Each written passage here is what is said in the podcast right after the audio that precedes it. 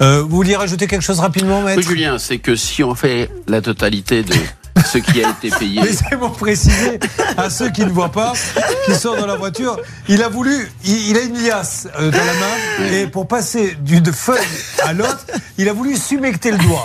Donc, il s'est mis le doigt dans la bouche. Mais normalement, ce qu'on va chercher, c'est la salive. Oui. Or, lui, il n'a pas ouvert la bouche et a frotté les dents, et après, et après a cherché a changé de page et ça n'a pas marché. Mais vous n'allez pas bien, maître de On est de plus en plus inquiet. Bah, c'est les ravages de l'âge, Julien, Bon, vous savez bien. hein. Qu'est-ce que Vous Changez comprendrez un jour, dans, dans peu de temps d'ailleurs.